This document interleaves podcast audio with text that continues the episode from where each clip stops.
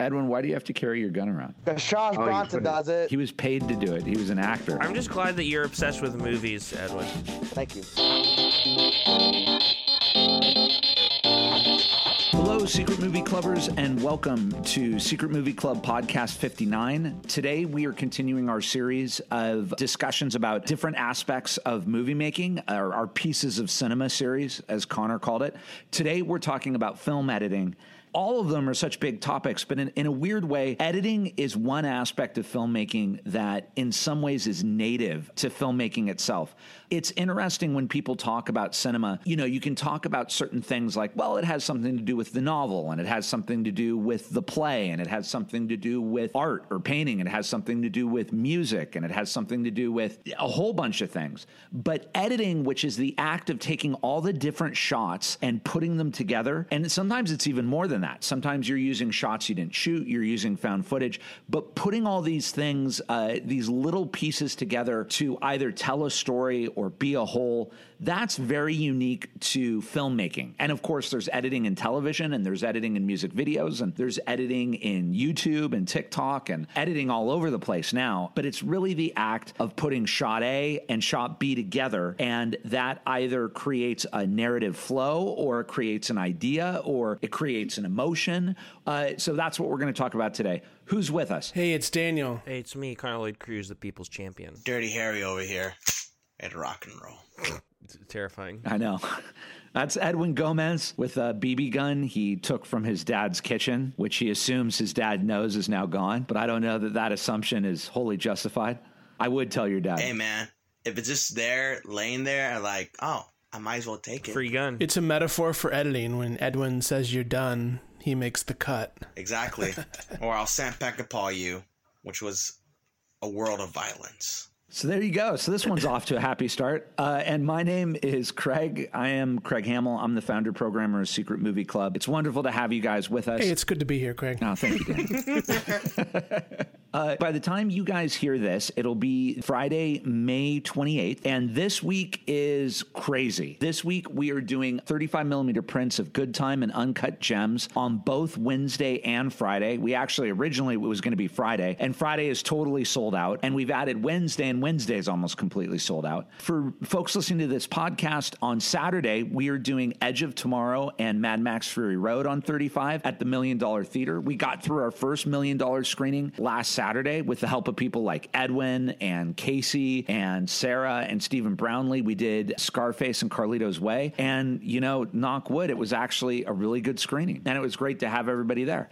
And then on Sunday, we are doing Lion King at uh, the drive in at Electric Dust Drive In. And then on Monday, we are doing an epic Kubrick triple feature. We're doing Doctor Strangelove, 2001, and The Shining, all on 35 millimeter. So if you want to spend your Memorial Day with us, we would love to have you. Doctor Strangelove is at 11, 2001 is at 2, Shining is at 6. You can get all day parking. We have all day parking passes. That is at the historic Million Dollar Theater Movie Palace in downtown LA, all on 35 millimeter. And then at some point this week, we are going to begin announcing our June, and uh, we would love to have you at all those events. And as always, you can check out everything we do at secretmovieclub.com. You can write us at community at secretmovieclub.com or podcast at secretmovieclub.com. All right, moving on you know, in the end, when you get down to it, filmmaking, it can be a solo thing. You can be like a novelist. People like Stan Brakhage, who's one of my favorite avant garde filmmakers, and actually just one of my favorite filmmakers, period. People like Stan Brakhage are essentially one person bands. They write, direct, edit, shoot, come up. Oftentimes, there's not even actors in uh, their pieces, and you can do that. But other than the Stan Brakhages and the avant garde filmmakers who are somehow able to do everything, almost all filmmaking is a team and a collaboration. And one of the key collaborators you're ever going to have is an editor. In general, usually an editor is the person that you trust if you're a writer director or just a director to look at what you shot and to say this works this doesn't work I think it should go together this way. I don't think it should go together this way. Now, that's not always true. A lot of directors like to edit their own stuff. So, what they look for in an editor is someone who's going to back them up and someone who's going to help protect them from the producers and the studio who want the movies to be edited differently, want things taken out. But many directors, I would say the good ones, do want an active creative collaborator who's an editor who's going to say, I know you thought that single shot was great. It needs to go. And it can get to the point where a good editor will say, You don't need that scene, or we need to reshoot that scene. And it goes beyond that to coming up with great ideas of how cuts you never imagined or intended to go together. A great editor will say, Well, what if you move this here and this here and this here? Man, oh man. Yeah, I mean, I agree. Editing is the thing that separates film and television because it's native to television as well. That's a whole other debate is what the difference between film and TV is. I kind of feel like it's the difference between an LP and an EP, but editing really consists like all these other crafts. I'm kind of worried that going through these I'm going to repeat myself a bunch. It's just kind of a combination of talent and craft. Talent being something that's I think probably hard to acquire you just either have it or you don't to a certain degree, though I think you can obviously train it in editing, I think that talent is rhythm. It's kind of the same talent that musicians have, which is being able to feel when things are working and when things aren't. And then craft is just understanding what you're doing and understanding uh, the basic principles of editing. Mainly that whenever you cut between things, you are creating relationships between those things. And to pretend like you're not, or to like not acknowledge that, is to completely fail as an editor. Really great editors and directors understand what you're saying. Eisenstein, the Russian filmmaker Sergei Eisenstein, has these two amazing books. I think they're called Film Form and forgive me, I have them and I'm, I'm blanking. But Eisenstein really put forward all these amazing theories about editing. And one of them was that a good cut, shot A is like the thesis, shot B is the uh, antithesis. And then the idea that's created in your head from those two shots going together is called the dialectic. So, for instance, if you have a shot of a guy crying and then you cut to a shot of a kid laughing, and then you cut back to a shot of a guy crying. Depending on everything Connor said, that could be very comedic. It could be that the kid is laughing at the adult. It could be tragic depending on the performances. It could also be really mysterious. It could also be like, well, what do these two things have to do to go together? And but I would say, Connor, in a weird way with editing, there's a lot of editing where people don't think about that. It's just sort of the idea of, oh, I got to get to the next shot, to the next shot, to the next shot, to the next shot. What that is is the Kuleshov effect. That's my tip. Cinematography, I talk about the 180 degree roll. For editing, I'll talk about the Kuleshov effect, which is K U L E S H O V for people who are wondering. Hitchcock has a very famous example of it that he did, where it was a bunch of close ups of his face, and then it would cut to a bowl of food, and then to a, a casket, and then to uh, children playing. And when you cut from a guy's blank face to a bowl of food, you assume he's hungry. When you cut from a guy's blank face to his casket, you assume he's sad. And it's just, it's why in a movie, when someone says, like, and there's only one man for the job, and then you cut to somebody, you know, if you cut to somebody looking serious, it's like a cool moment. Or if you cut to somebody, like, you know, taking just like a enormous dump on the toilet, then it's a joke cut. But it's the same idea, basically. It's why I'm going to bring up an example of I think some of the worst editing of last decade in Batman v Superman: Dawn of Justice. When the movie cuts to the newspaper that Clark Kent works at, and Perry White is like, "Where's Clark Kent? Where's where's that guy at? Did he click his heels and fly back to Kansas?" And then we cut, and instead of cutting back to Kansas, we cut to 10 minutes of Batman stuff and then cut back to Kansas and it's really bad because of that. Your brain, even if you don't know these rules, I think some part of your brain is like, that's wrong. Like that's not that's not right. That's not how that works. Editing's so interesting. For one thing, I think especially young filmmakers and film students, there's this obsession with gear in terms of how your the movie you're making at the time is going to look. And I think so much of what makes something feel professional versus what makes something feel amateur is in the edit. I'm sure we'll talk at some point about sound and stuff, but like great sound and great editing will mask the lowest budget things. It suddenly makes things feel as if you have a real hold on the grass and the storytelling. And editing's great because you prep the thing, you shoot the thing, and then the edit. If you have a great editor, and I think you need a great editor, you can edit your own stuff, but I think there's, there's such value in having someone who's on the same wavelength as you and is not afraid to challenge you on what you think you're trying to get from the story story you're telling and what they think is being shown. Because it's very hard to divide that when it's content that you are close with. Because if you think about on set, oh, we had this crazy day getting this shot, and it took us 30 times, and that's staying in the movie because it was so hard to make. But then your editor says, what is this adding to the story at this point except slowing us down?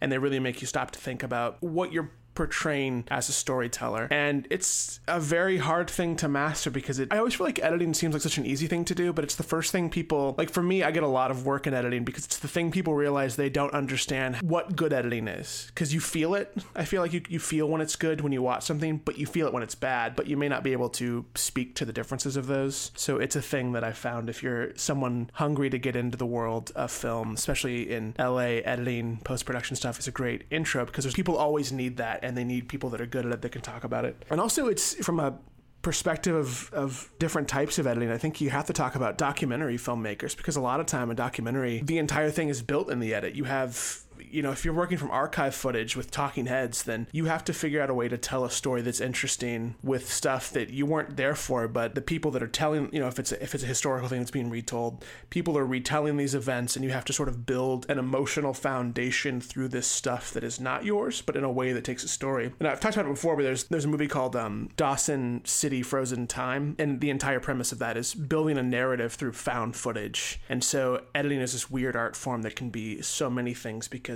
what you can do with it and the way you can manipulate and tell your stuff is so unique. It's like it's vast. I have no, I, I don't even know how to like word it all. It's it's nuts. And Daniel, actually, you brought up something I think that's also key. And again, it's only if a director is willing to do this.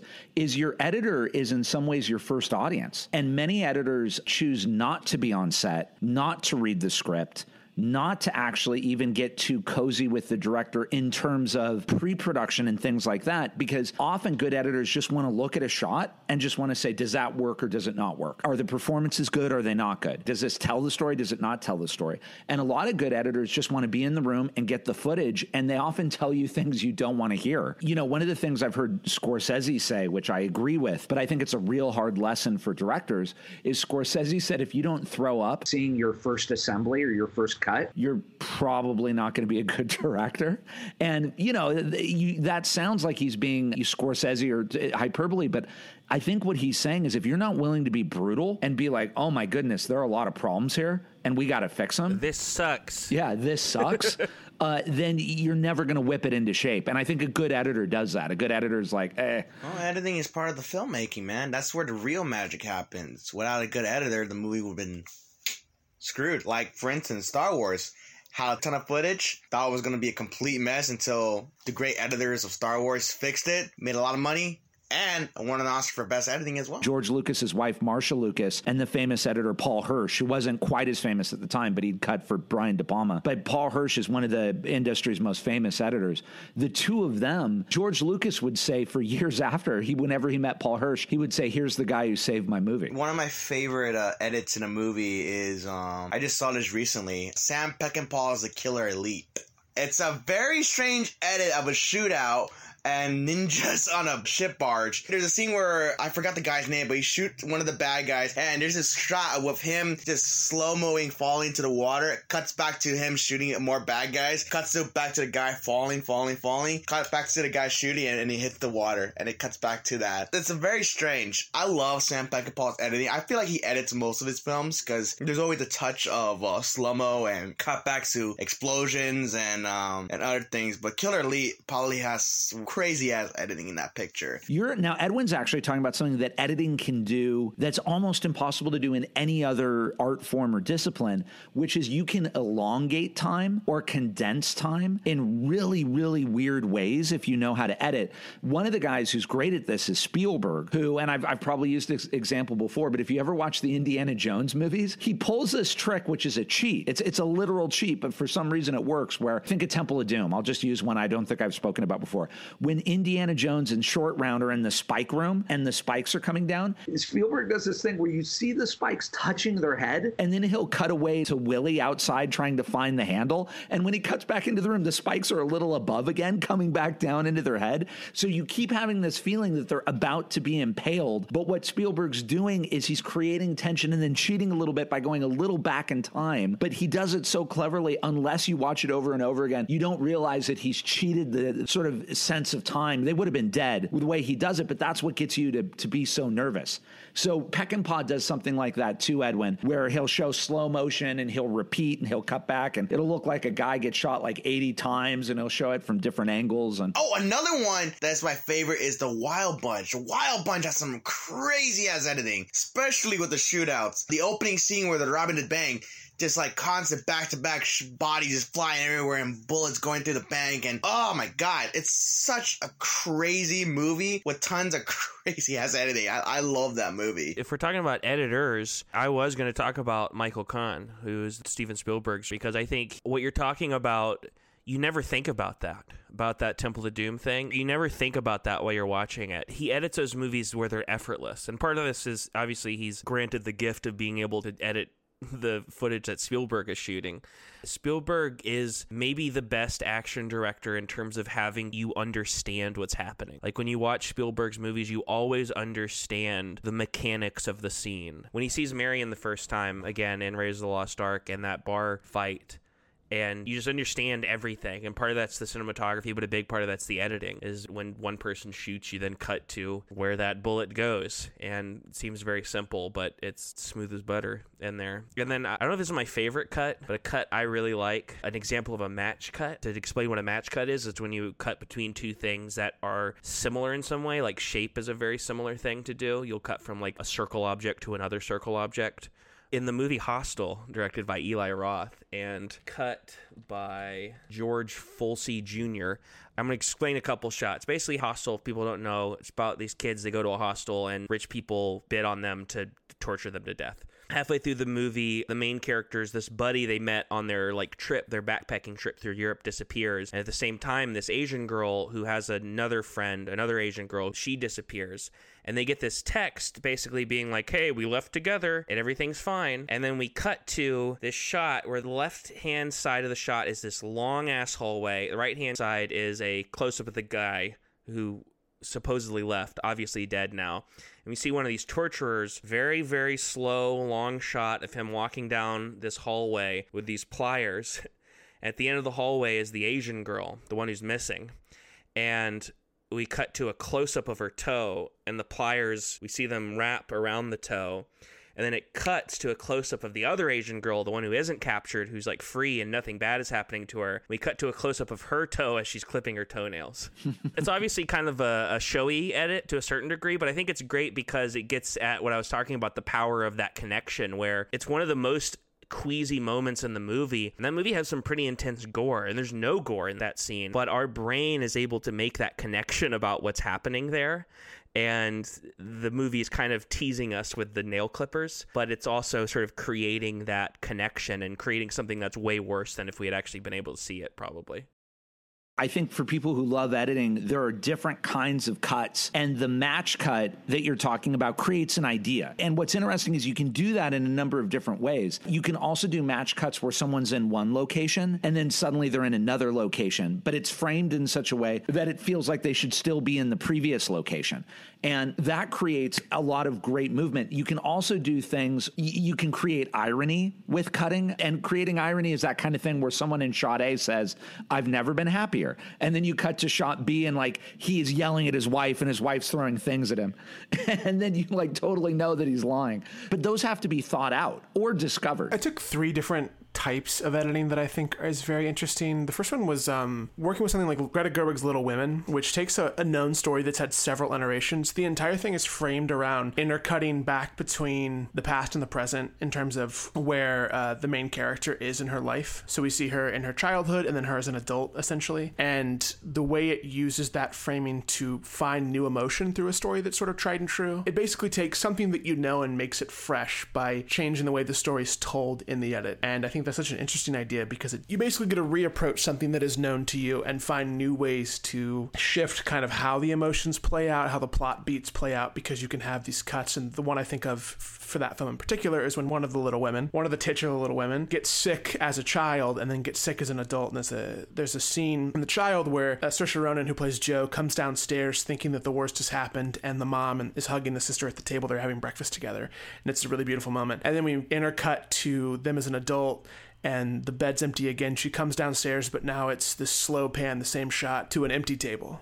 And the sister has passed. And it's sort of, if you have that in chronological order, it still is effective because you're sad to have lost a character you spent a lot of time with. But now you see sort of, you see how the adult version of Jo is affected, how that changes her, her outlook while you still see her as a kid. And I think that's really fascinating.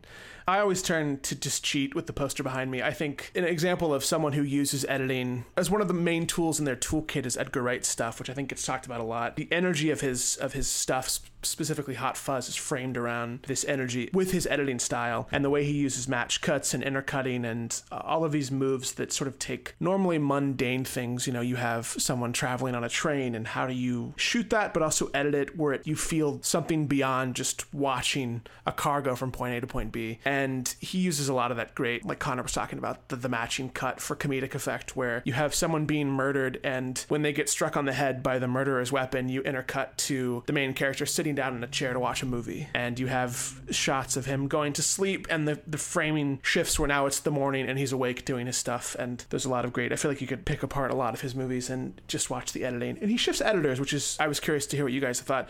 Is you have some directors work with the same editor their entire life, and they have a very distinct style that works really well together. And within that, sometimes when they shift, you can feel that someone else is working with them. The easy one from recent things that I think about is Tarantino's work. When his original editor passed away, I believe Django Unchained was the first thing done by a different editor. It felt different, and I can't tell if that's just a psychological thing because I knew that something had happened, or if it's the movies became a little bit longer, they feel a little bit looser somehow. That doesn't mean it's better or worse, but it does feel like someone else is now collaborating. It's often interesting when you see the truly great editors like I would say Dede Allen. A lot of folks know about Dede Allen, but Dede Allen cut Bonnie and Clyde. Dede Allen cut Dog Day Afternoon. Dede Allen cut tons and tons of stuff. And I would have this weird experience where I'd be like, wow, I'm not usually a fan of this director, but I love this movie. I remember feeling that with Slapshot, and I like George Roy Hill, but there was just something about Slapshot and Slaughterhouse Five where I was like, man, these, and I was like, and who was the editor? It was Dede Allen with Paul Hirsch, who we talked about. When you look at John Hughes movies with Paul Hirsch, or you look at Brian De Palma movies with Paul Hirsch,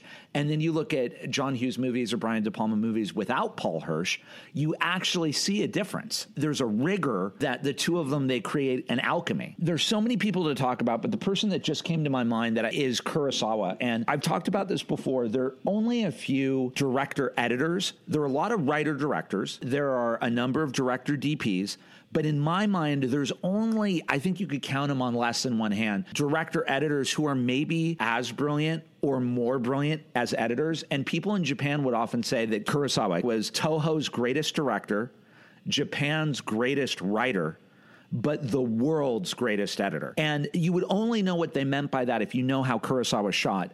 But Kurosawa would shoot a lot of things with three cameras to save money. And so he would do whole scenes with three cameras and he'd just say, get this, get this, get this. And sometimes he would do sequences with 10 cameras to get the battles and this, that, and the other thing. And no one would know how it would cut. And he always had white gloves on set because at lunch, he wouldn't take lunch. He would just go edit and then he would come out and people would talk about these crazy things where they would shoot something for three days and they would get two hours of footage. And when they go to see the movie, it would be three seconds. And they said, but those three seconds, they were like, those were the three seconds. You know, one of the great things I was taught when I was at USC, I made a short called Foot in the Mouth. I remember that I was the editor on it because I love editing and I edited it. But I went to my editing mentor, who was a guy named Bill Haugse, who had edited Hoop Dreams. And I loved Bill. And Bill was Bill was brutal. And Bill watched my movie and he told me two things at the same time. One thing was he was like, Craig, this movie was a lot better than I thought it would be, which meant the world to me. I think he didn't think I was going to put out like a good short. And he said, but number two, you cut it linearly. And he was like, you got a DJ in this movie. I want you to take that DJ from the half point of the movie, move it to the front, have that wide angle shot of the DJ, intro the movie, cut to your title, then cut back. And I had never even thought to move the footage that way. I, that was never intended. That wasn't in the script. I never thought about it. And Bill taught me this amazing idea that once you're done shooting your movie, forget about the script. Forget about how you intended to put stuff together. Look at what you have and then figure out how to move it around. And that trick, I realized, if you guys know Goodfellas, that's what Scorsese does. The opening of Goodfellas is the middle of the picture, and that just sets you up for everything. And then it cuts back. Imagine how Goodfellas would feel if you just started with Henry Hill as a kid, rather than seeing Henry and Tommy and uh, Jimmy killing the guy in the 1970s. So I also would say good editing is moving sequences around. And that's also something that not everybody's comfortable doing. A lot of directors don't want to, you know, there's a horrible phrase, but it's called killing your babies. And a lot of directors don't want to kill their darlings.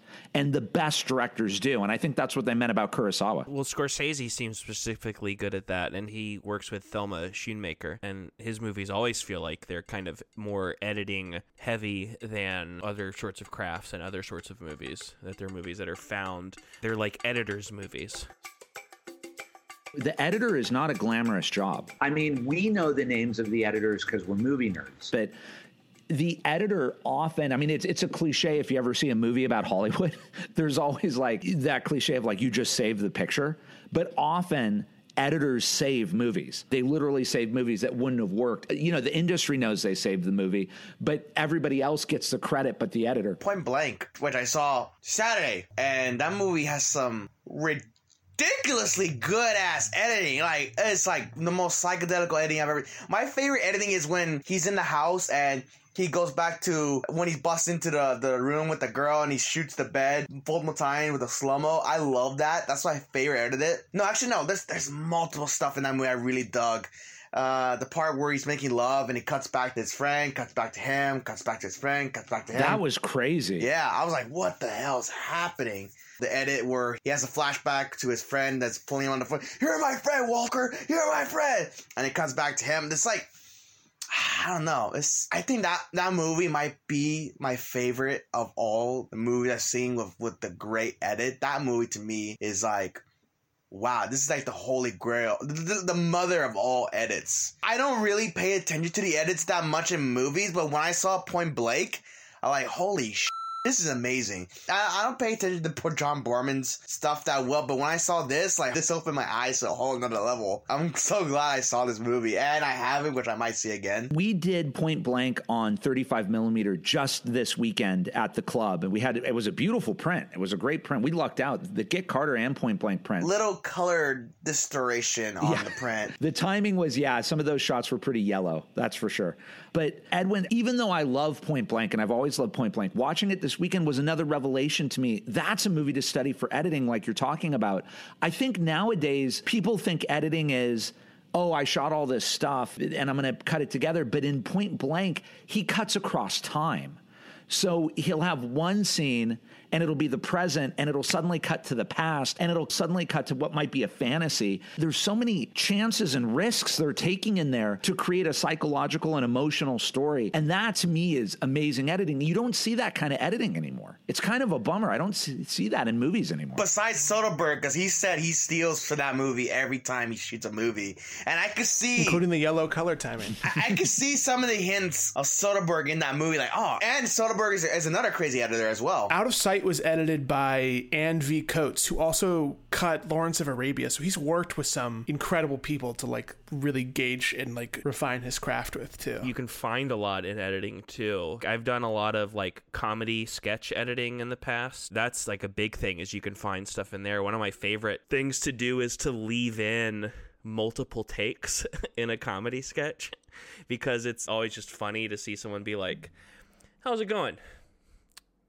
Hey how's it going like them doing multiple takes of the same line and you can just you can just leave it in there and it creates this really weird unnatural uncanny performance thing that's pretty funny or you you cut to somebody like giving a reaction to something that they weren't giving a reaction to you can do that comedy thing. You have to do it very carefully, though, where like you just have someone looking blankly and you just keep cutting back to them. And whatever the other person is doing, you could have someone just be like, ah. And then you cut to the other person just looking at him, and eventually it becomes hilarious. I think the most substantial piece of editing in terms of almost none in, in Flash, but all in sort of insane scope and ambition was Boyhood. Mostly because you're dealing with 12 years of content that also, not only on a technical level, is continually evolving because uh, updates in technology, but having to plan ahead because things you don't consider going to happen. You need voiceovers to happen to capture potential things because puberty is going to change voices. And there's sort of this, this scope and how do you tell a story that's pushes three hours but never drags because it has these really incredible ebbs and flows to the way it cuts and the way time passes because it gives us the time to pass. It's long enough that you can have the time pass with these characters. And I, I've always really taken when I, I took some friends to see it when I was home in Oklahoma. And after one or two jumps in time, my buddy was like, it's crazy that these actors that they cast look so much like their younger counterparts. And we're like, oh, it's, it's really them. And it's the way that they hide those moments where it's a haircut or it's the change in voice that suddenly makes you aware of that time has passed. Oh, and Boyhood was edited by Sandra Adair. I thought that was important to point out. And I think on the complete opposite end of, of types of editing is Mad Max Fury Road, which is Margaret Sixel. I mean, one of my favorite movies of the last 10 years, but from an action perspective, it sort of goes against all of the action stuff that has become kind of popular in the, the 10, 15 years leading up to it, where it was all about showing you everything and making everything super cohesive. Part of that is because so much of it's framed in the center. But I think Margaret really, because the pace of the movie is a two hour car chase, she actively works to make sure that everything is about speed and progression. And that includes these big action beats where the flow of everything, like Connor was saying, geography is everything. And you're on moving cars in specific parts of the vehicle. And the way that she showcases where this action is going to take place, it always makes sense no matter where the camera's placed, that we know where we are when something bad is about to happen to these characters. And I feel like that will become a standby piece shown for action editing. And it should be because it's it's just absolutely kinetic. And I don't know if anything captures that energy quite like that does. George Miller had a very specific framing approach to Mad Max Fury Road so they could cut the way they cut. Yeah, he framed all the action center frame so that you never had to move your eyes to catch up on what was happening. So if a punch was thrown, it was thrown toward the center so that when the cut happened, you were still looking at the center. You were never having to study the screen to find the action. You could obviously see the stuff happening in the backgrounds if you wanted to, but his goal with that was to always make it that your eyes could be directly center and you would follow every beat so that it, you always felt everything that was going on. I edited a feature documentary for Henry Mortensen, and the concept of a documentary is so interesting and different than anything I'd done working with my projects or other people's projects because it's, you know, 250 hours of stuff dumped in your lap, and you sort of have this general idea of what this thing's supposed to be, but you really have to find this collaboration to be like, what is this? You know, you have people talking about this thing that you're passionate about, but what is the story you're telling that isn't just talking heads telling you all the little details of whatever? How do you make something interesting sort of come from it? I commend all editors and in specifics to documentary. I sometimes when I watch documentaries, I honestly can't compute how they pulled it off or how you sit through because a lot of times, especially with a lot of the current trends of documentaries being true crime and stuff like that, I just can't envision living in that world for that long, having to figure out finding something like that to work with material that comes from real life because you you're making something entertaining from stuff that is so you know maybe the subject matter is not entertaining and finding the line of how you do that is I, I can't really comprehend so I commend that type of storytelling. And I love documentaries. And I actually, you know, I, I talk on this podcast a lot about how I'm still determined to make my first feature. But the way that I've been filmmaking since my late 20s is I've made one or two documentaries a year, all the way up to this current moment. And one of the things that's fascinating about documentary is that the editor is essentially the screenwriter. It's really hard to explain, but you get all this footage and then you start writing the script. And then you go, oh, well, okay, if I'm going to write it this way, then I need more of this, or I'm going to do more of that. But also, too, to your point, Daniel, about docs, is I'm always blown away when a doc has 200, 300 hours of footage and they're going to somehow tell a like 90 minute story. That's just nuts to me. Did you see the documentary Apollo 11 from a few years ago that was about the Apollo? It was all from 70 millimeter found footage of the launch of the Apollo 11 mission, but there's zero talking heads and there's zero new footage. The entire thing, which was um, edited by Todd Douglas Miller, who was also the director, the entire you know 90 minutes or two hours is, is completely contained around that footage he found so he finds a way to tell the story through nothing added all through edit and i think it's i don't think it's a power I have, but it is such an impressive and striking thing when someone pulls it off like that. There's so many things we haven't even touched on. You know, Woody Allen, and I'm just going to talk about Woody Allen as a filmmaker. He had this really weird thing where, and I think he had this luxury because his budgets were so small and he had built up a reputation.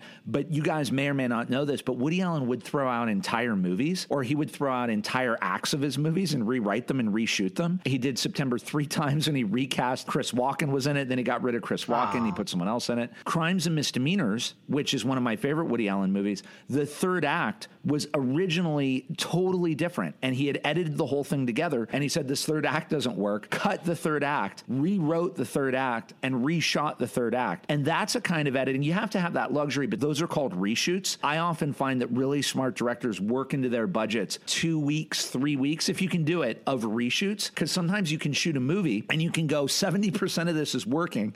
Oh, but I, I didn't get this scene or I didn't get this or this would land this emotional punch. And if you can go back and you had the budget for it, it's the way that Broadway shows do it. You know, they'll go out of town, they'll run it, and they'll be like, this scene isn't working.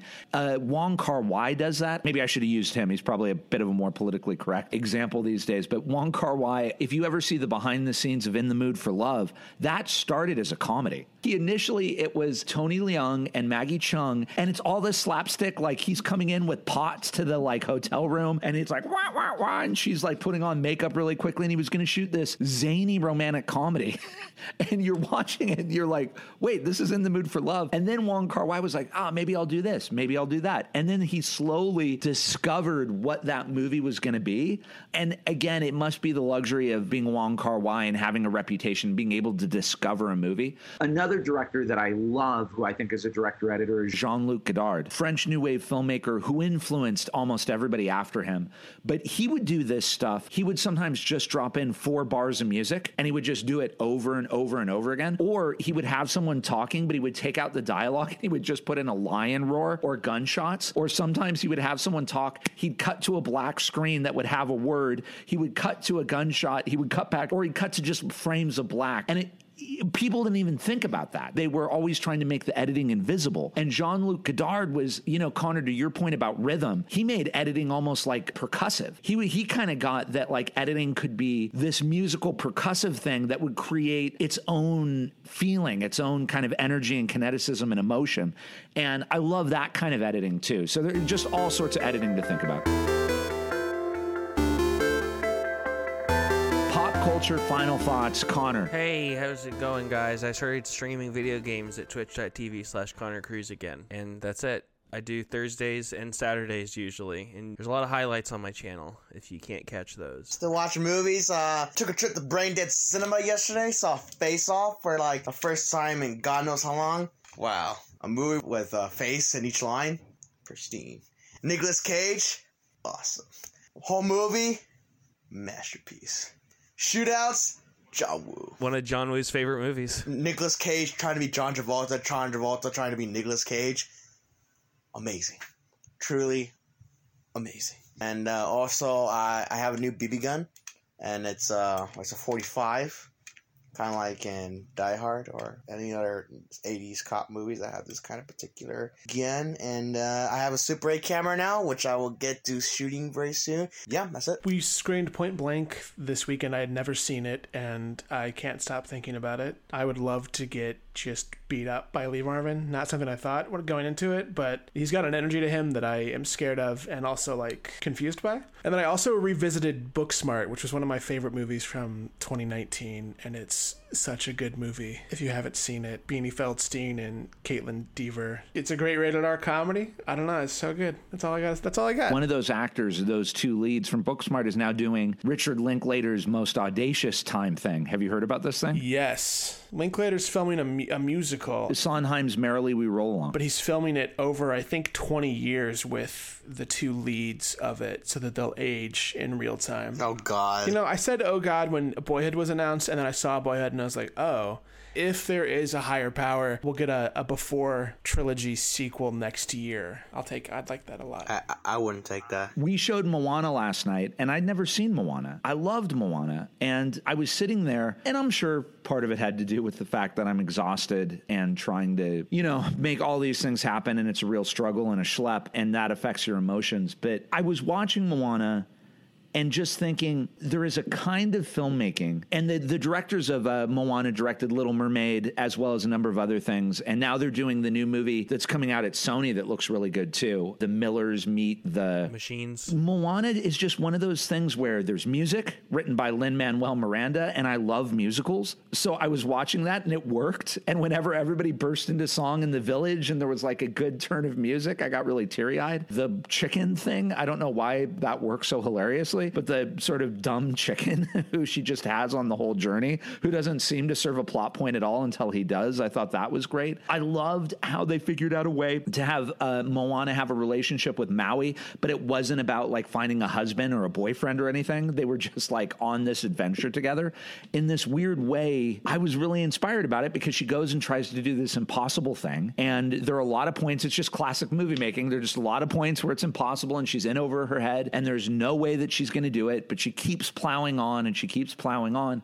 And I just like, you know, it, it was a story I needed to see. If people haven't seen Moana, I would say I, th- I think it's probably one of the best Disney movies of the last 20 years. It's great. The crab song that uh, Jemaine Clement sings is so good. Just a Flight of the Conchords song, yeah. Disney's recent string of animated musicals has been pretty strong. I've had I've had a good time with them. They also did. Um, I don't know if you saw Big Hero Six from uh, a few years back. Big Hero Six was very good. I was very surprised by that too. I need to see that. I haven't seen Zootopia, Big Hero 6, uh, Wreck It Ralph. yeah, honestly, they're on kind of a nice streak with their animation stuff. Yeah, that, and I guess that's all I was going to say is I've suddenly watching Moana, I had this realization. I definitely like Moana a lot more than Frozen, personally. Frozen.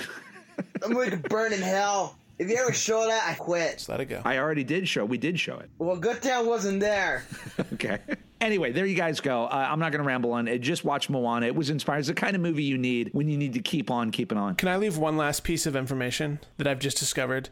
Timothée Chalamet has been cast in a Willy Wonka origin movie. Who cares? I read that. I said the exact same thing. And then I looked in great confusion that it's being written and directed by Paul King, who did Paddington and Paddington 2. And I am confused, but now also very engaged with why a man who can do anything is choosing to do this. And now I my, my brain is just going mad with what this is going to be about. And could it be something substantial despite it sounding like the worst thing? Also, also, uh, New Beverly opens uh, June first, and I have my tickets for it for the second day of June. So Again, who cares? Okay, all right. You know what? Ice is hurtful, man. Okay, ice is hurtful. That means the DVD room in Edwin's home will be unprotected on. Hey, man. hey, I have a weapon now, so I'm not afraid to use this. You should be afraid to use it. This is a conversation for when we go off mic. we'll quit recording. Guys, uh, thank you, thank you, everybody. Everybody that you heard uh, has been just going nonstop. Basically, this transition back to theaters has been rewarding. Where you know, it's uh, let's knock wood. The club is open. The Million Dollar Theater is open. But it's a lot, a lot of work, and everybody that you heard speaking has been busting their butt to make it happen. So thank you. And uh, we'll leave you with when you hear this on Friday. Join us Saturday for Edge of Tomorrow, Mad Max Fury Road on 35 millimeter at the Million Dollar Theater. You can go next door at the intermission or whenever, before or after. Get food at Grand Central Market. Bring in beer and food. It's actually pretty awesome because they run them together. The owners own both the market and the theater. And then Sunday we're doing Lion King at the if you want a family event. And then Monday, get ready. I believe our most ambitious day of programming ever.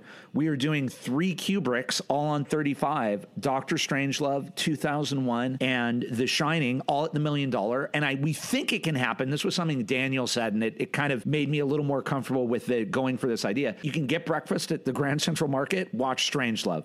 Go get lunch, watch 2001. Go get dinner, watch The Shining. And it's all right there. And I will say it's actually our hottest ticket this week. And so you may, when you hear this, you may want to get tickets because it's actually already um, moving to 50%, which is amazing. So there you go. Um, next week, because we're doing this Kubrick triple, um, we are going to be introing a side podcast, which we hope you guys will dig. And we're, gonna, we're experimenting with many things, but this podcast was something that my friend Stephen Grest and I recorded uh, just a few months ago. And it was Steven's idea, and I loved it. And it was a, a separate idea we kind of merged that I had, which is we took a controversial cinema question and we debated it. And this one was Is On Her Majesty's Secret Service one of the great Bond movies? Now, it may have been phrased differently, but that was essentially the proposition. I think it is. It's in my top three Bonds. My friend Steve, whose taste I respect and admire a lot, thinks it doesn't work at all for a whole host of reasons. You guys are going to have to make up your own minds. You'll hear that. And then we're going to have future debates. You might be hearing Connor and Edwin. You might be hearing Daniel and Sarah. You might be hearing other people bringing things up and debating them from time to time. Next week will be On Her Majesty's Secret Service and whether it's one of the great Bond movies. And lastly, as always, everything that you're listening to has been edited by our Chief Creative Content Officer, Connor Lloyd Cruz, who uh, not only is doing these things, he's doing our pre shows. So thank you. Thank you, everybody. I'll see everybody this week for our week of movies. And that's it. Have a good week, guys. Bye.